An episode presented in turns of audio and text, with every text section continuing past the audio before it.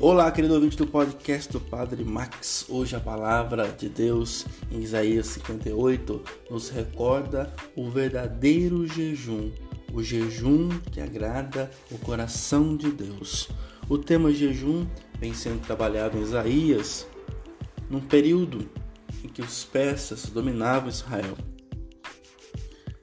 O profeta tem a função de alertar como uma sentinela dos perigos que vinham de fora, mas também dos perigos internos do povo de Deus.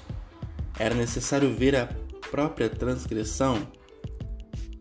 O profeta tocava a trombeta, dizendo que aquilo estava errado, aquilo não estava certo.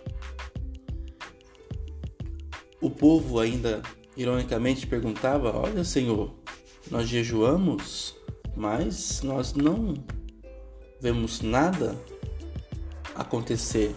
O Senhor se esqueceu de nós? Porém, Deus dá a resposta.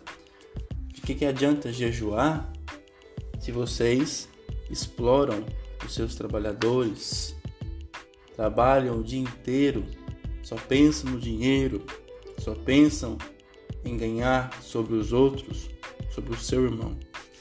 Existe aqui uma necessidade de uma congruência entre o jejum, o ato penitencial e a prática da nossa vida.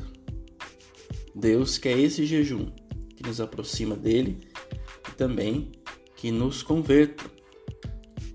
E no final, o profeta ainda chama a atenção para que nós não nos tornemos invisíveis àquelas pessoas que precisam de nós possamos ser visíveis e visíveis aos necessitados, possamos ajudar e que nosso jejum se torne obra também de caridade.